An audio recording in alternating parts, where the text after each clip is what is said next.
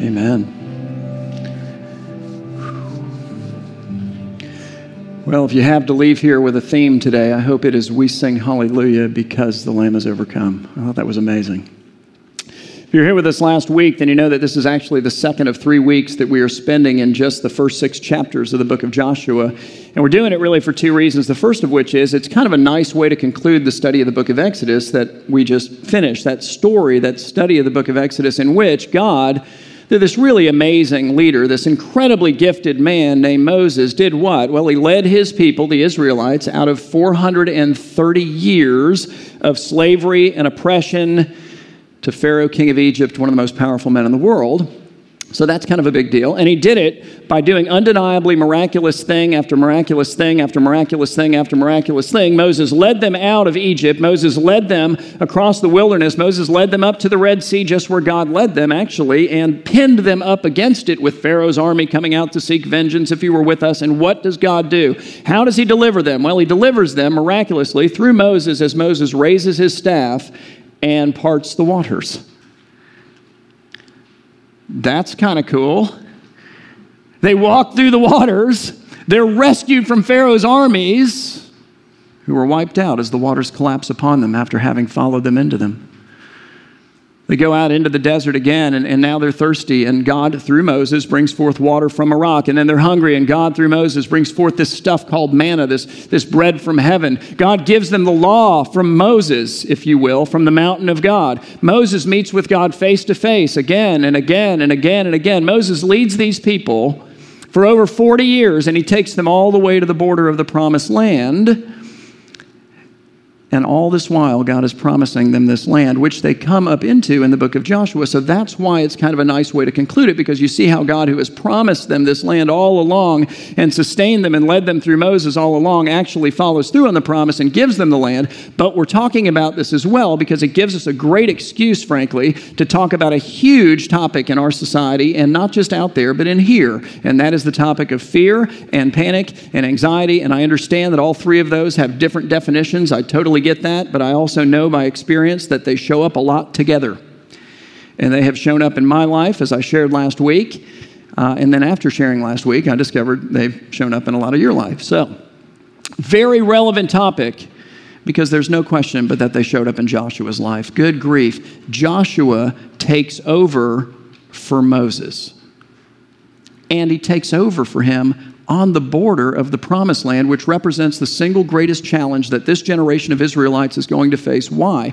Because this generation of Israelites, this nation of former slaves, these are not a warlike people are now going to take up arms and they're going to head up into the promised land where, by the power of God, okay, but nevertheless, militarily, they are going to have to drive out all of the peoples of the land, by the way, who are warlike people, fortress cities. They know how to fight scary.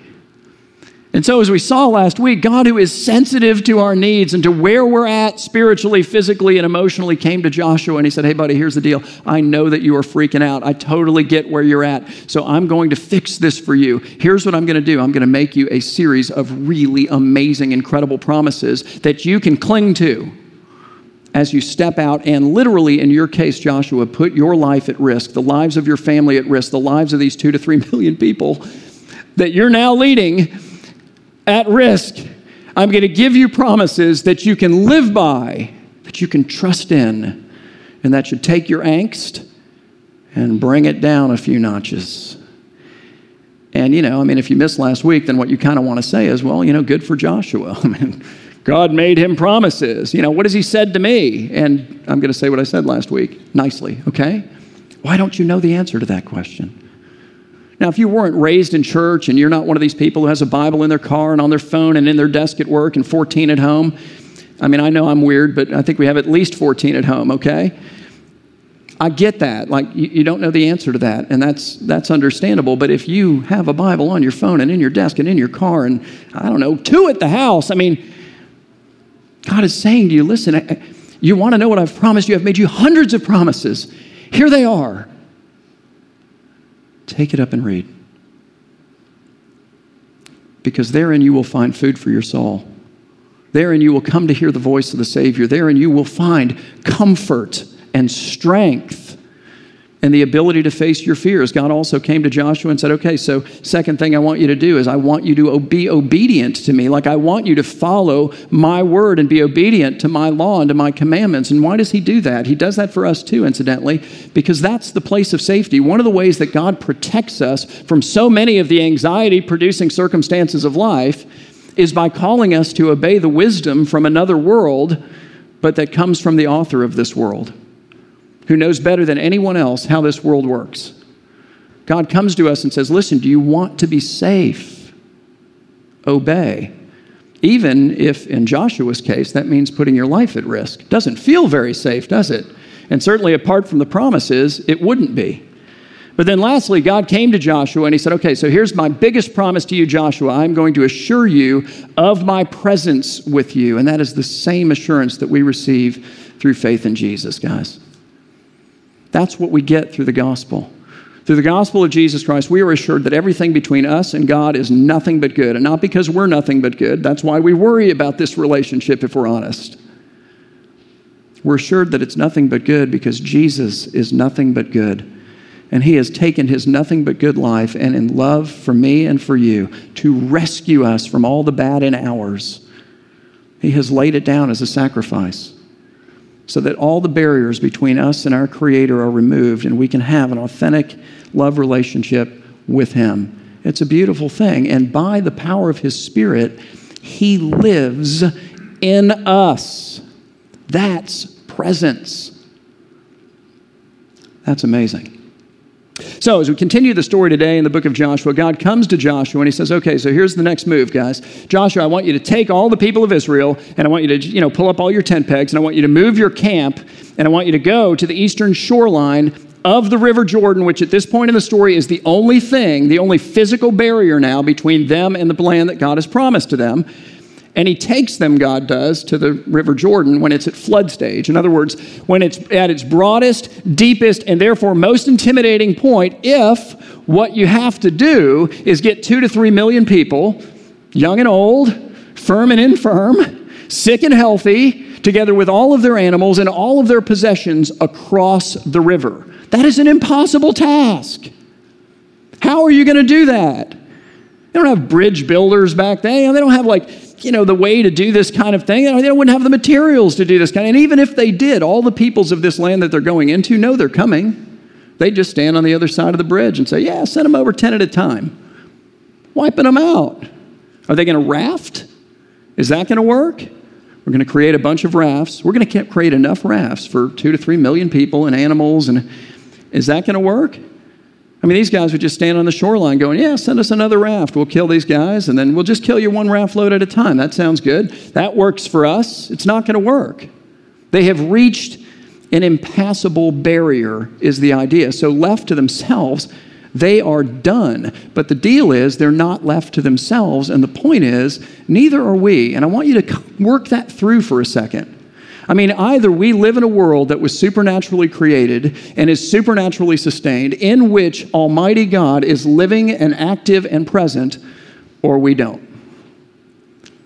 Either we ourselves, through faith in Jesus, are possessed of the Spirit of the living God, who is able to do exceedingly abundantly beyond anything we can ask or imagine, or we're not.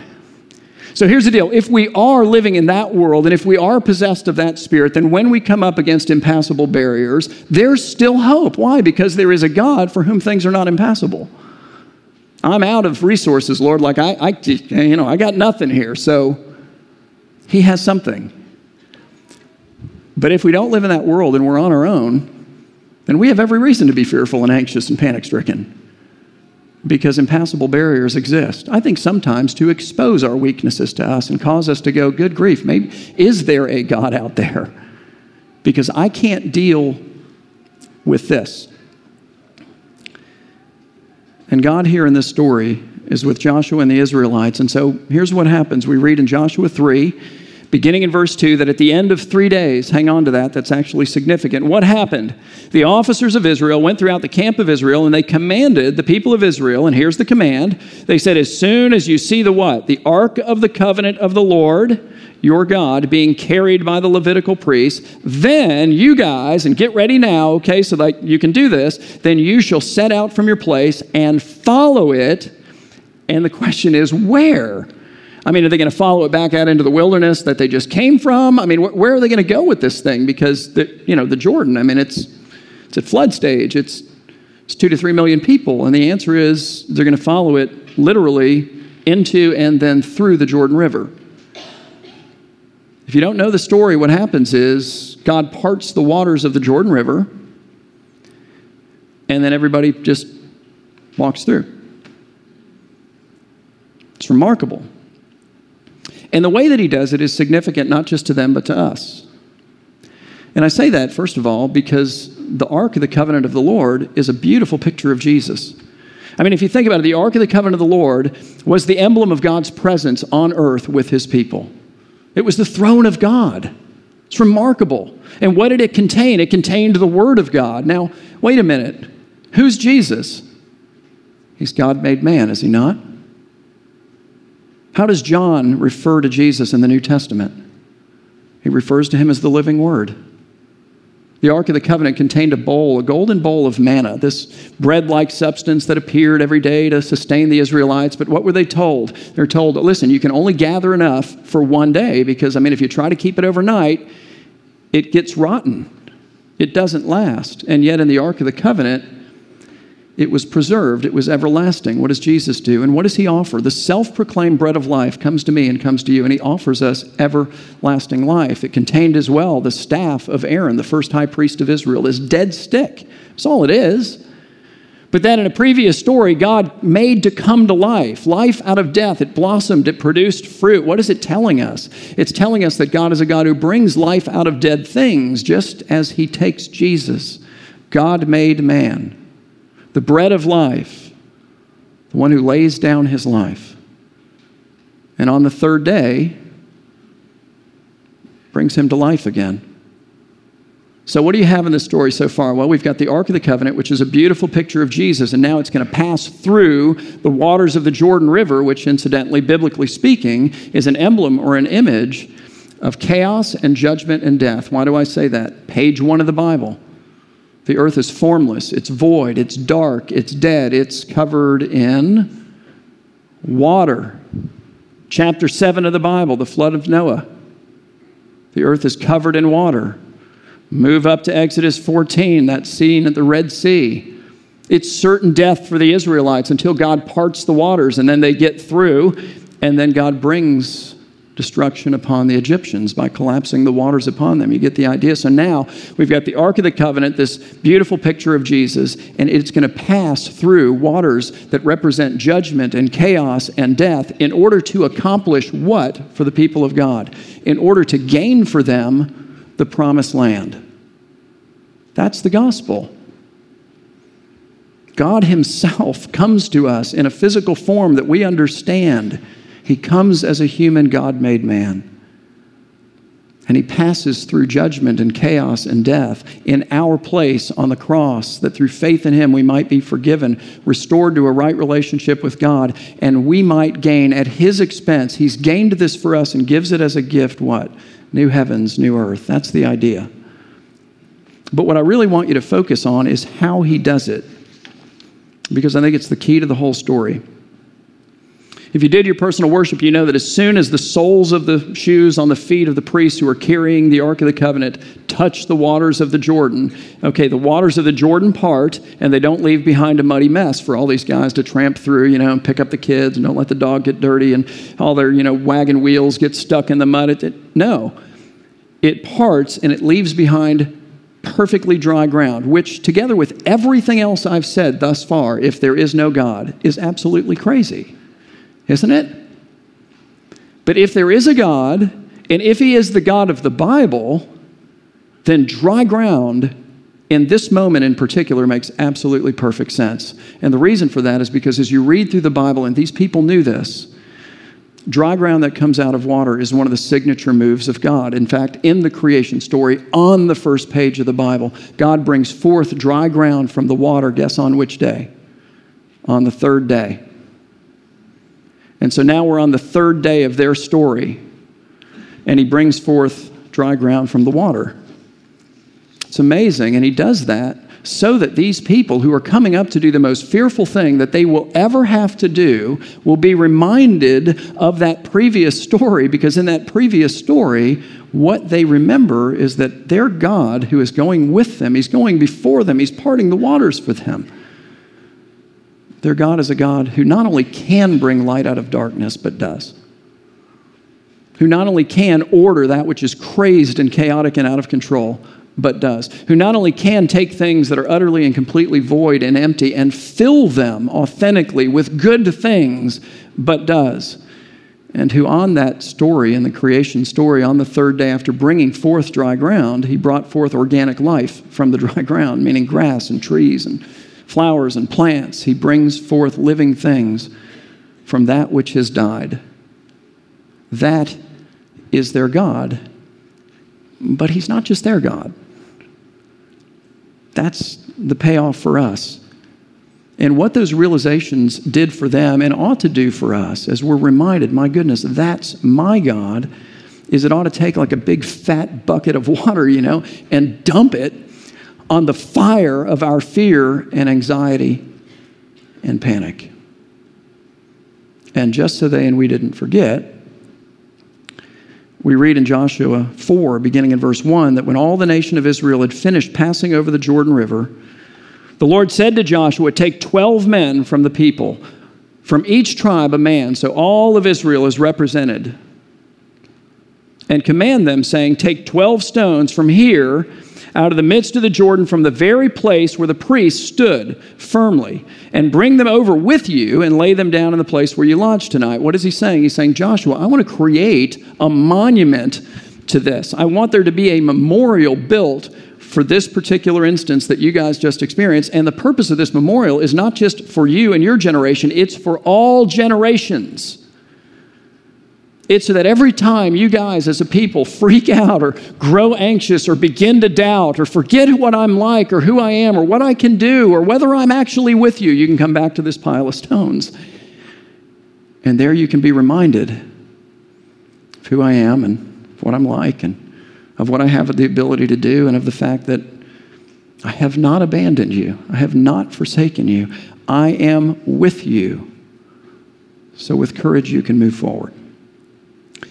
And one of the things that I think is helpful is for us to realize that those piles of rock all over the Bible, like this one, don't just belong to them or even to the generations of their kids that we read about in this story, but they belong to us too. Listen, by faith, those are our people. The biblical people are not ethnically defined, they are defined by faith in the seed of Abraham, who is Jesus. And so then their history is our history. Their pile of rocks is our pile of rocks, and so is every other monument that you find in the Bible. But I find that it's helpful, frankly, to have some piles of rocks in your life. It's a good thing. It really is. One of the places that we go every time we go to Israel on a tour is to the Valley of Elah. And uh, I don't know how many of you have been there, but uh, it's an amazing place. It's one of my favorite sites on the tour. I'm just going to be honest, that's why we go there, okay? Because I want to share it with everybody. Like, I want you to come back going, man, the Elah Valley, that was amazing, because it's amazing to me. It's the place where David fights Goliath. Do you know that story? David is just a shepherd boy at this point in his life. He shows up at the battlefront, and the Israelites are on one side of the valley, and the Philistines are on the other side of the valley, and the great giant Goliath comes out to de- defy God and all the armies of God and to challenge Israel to send out one guy to just face him in battle on behalf of each respective nation. And nobody's taken that deal. Like, you know, David shows up to deliver, I don't know, wine and cheese or something, and, you know, he's like, and he hears this, and he thinks, well, you know, I got some time, so I'll do it, you know, which is ridiculous. Crazy. But he's the only one willing. He's the only one who believes that God will defeat this man. And so eventually they say, well, all right, bud, have at it. And what happens? He walks down the hill, he walks through the little brook, he stops and he gathers his five smooth stones. He walks up into the valley and he takes down the giant, a shepherd boy with a sling and a rock, a stone. Okay, so every time we go there, I get stones. It's not illegal, just know that, okay? But you see the whole thing. I mean, the valley is broad and flat. There are kind of mountain type hills on one side where the Philistines were, and there are mountain type hills on the other side where the Israelites were. And you know where the Israelites were because you have to actually walk through the brook from the mountains to get up onto the little valley plain. And there are trillions of rocks there still, even though I take about five or ten every time I go. Why do I take these things? I give these to people sometimes. People who are really going through it, man. I take them because David's God is my God. The God who lived in David and worked through him lives and works through me. I pull it out of my desk, I keep it in like a little felt bag in my desk. You know, I actually have five. I'm down to four as of this morning now, but, but really, about to be down to three. But but I keep them there, and every once in a while I'll just pull one out, set it on my desk. People probably wonder, what's with the rock? That's kind of weird because it looks pretty normal, doesn't it? Just ordinary, just like me. God uses ordinary people, ordinary objects, to do extraordinary things. People surrendered to Him. People who believe and trust in His promises, who sense and feel His presence and it's helpful for me to have a little pile of rocks in my desk because every once in a while it's good for me to pull those rocks out and be reminded of who He is. You're not in it alone. I think I have metaphorical rocks in my life too, monuments, if you will. I've got this whole series of events, for example, that led me to be where I'm at today. I remember just sort of analyzing that whole series of events almost 17, 18 years ago now. And, and it was a series of events that really led me to have this conversation with Beth, and we had been working it through together like this wasn't a new revelation to her. But really, we kind of both concluded that, okay, the question is not whether or not I should quit my job and whatever and, and come over here to be the pastor of this church. Uh, that's answered. The rocks are there, like they're undeniable. The question is, okay, are we going to do this or not? Are we going to do this or not? And it is helpful on some of those head scratching days where you think to yourself, and everybody has these, what in the world have I done? You know, what have I gotten into? And there's not a lot of those days, but they happen occasionally. To go back to that pile of rocks and go, yes, but Lord, this and this and this and this and get the idea? I mean, if I'm going to go do something else, I'm going to have to climb over this pile of rocks to get there. And I find that when I come to the pile of rocks, I really don't desire to do anything else. So, what is the bottom line from this story? I think the bottom line is that you have a God in Jesus, okay?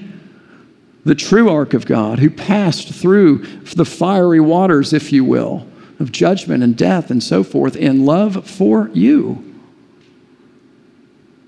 And that He's a God who brings light out of darkness, order out of chaos, fullness out of emptiness. He fills empty hearts and lives and he brings things to life that have died, that we've given up on.